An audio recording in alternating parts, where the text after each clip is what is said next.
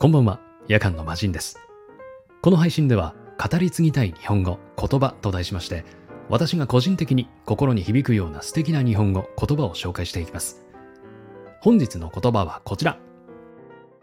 花があるです。花があるは、その人がいるだけでその場が明るくなったり、目を惹かれたりすることを意味します。テレビは花の世界の象徴だと思うんですが、私もアナウンサーとしてテレビに出させていただいていた期間がありますが、客観的に花があるとは思いませんでした。まあもちろんですね、アナウンサーはタレントではありませんので、サポート役、まさに黒子としていろいろなことを謙虚に伝えていく。まあ、勘違いしないようにと心がけて仕事に取り組んでいました。たまにですね、芸能人の方と共演させていただくこともありましたが、個人的にこの人花がある人だなと思ったのは、セクシーゾーンの中島健人さんでした。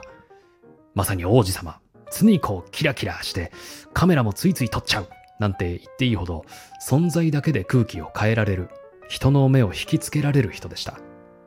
カメラの前はもちろんですが、それ以外でもですね、礼儀正しく振る舞っていらっしゃって、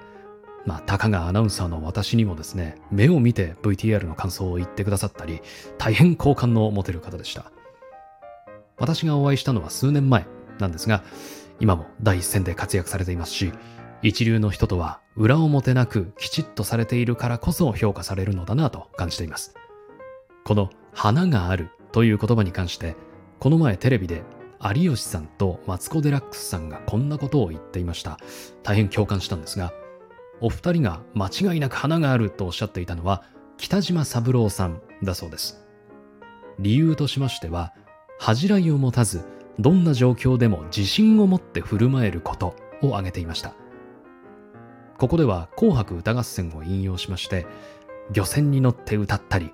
みこしに乗って歌ったり、自分の尺を堂々とやり抜く。だからこそ日本中の視線が釘付けになる。これぞ真に花がある人だということでした。まあ確かにですね、私たちは年末に漁船やみこしに乗る機会なんつうのはめったにないわけですが、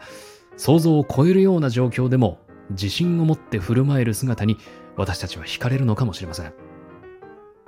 自信を持つとは難しいことです。実現にはたゆまぬ努力が必要だと思います。花がある人というのは、その人となりを手にするまで人知れず何らかの努力を怠らない人のことなのかもしれません。先ほど例に挙げさせていただいた中島健人さんも歌やダンス、お芝居など想像を絶する努力があって今の立ち位置を獲得していらっしゃるはずです。花とはオーラにも似ているのかなと思いますが、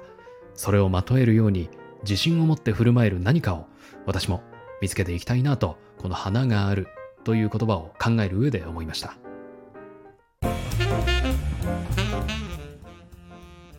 ということで、本日お届けした言葉は、花があるでした。皆さんの言葉が豊かになりますように、そして誰かの心に届きますように。それではまたお会いしましょう。夜間の魔人でした。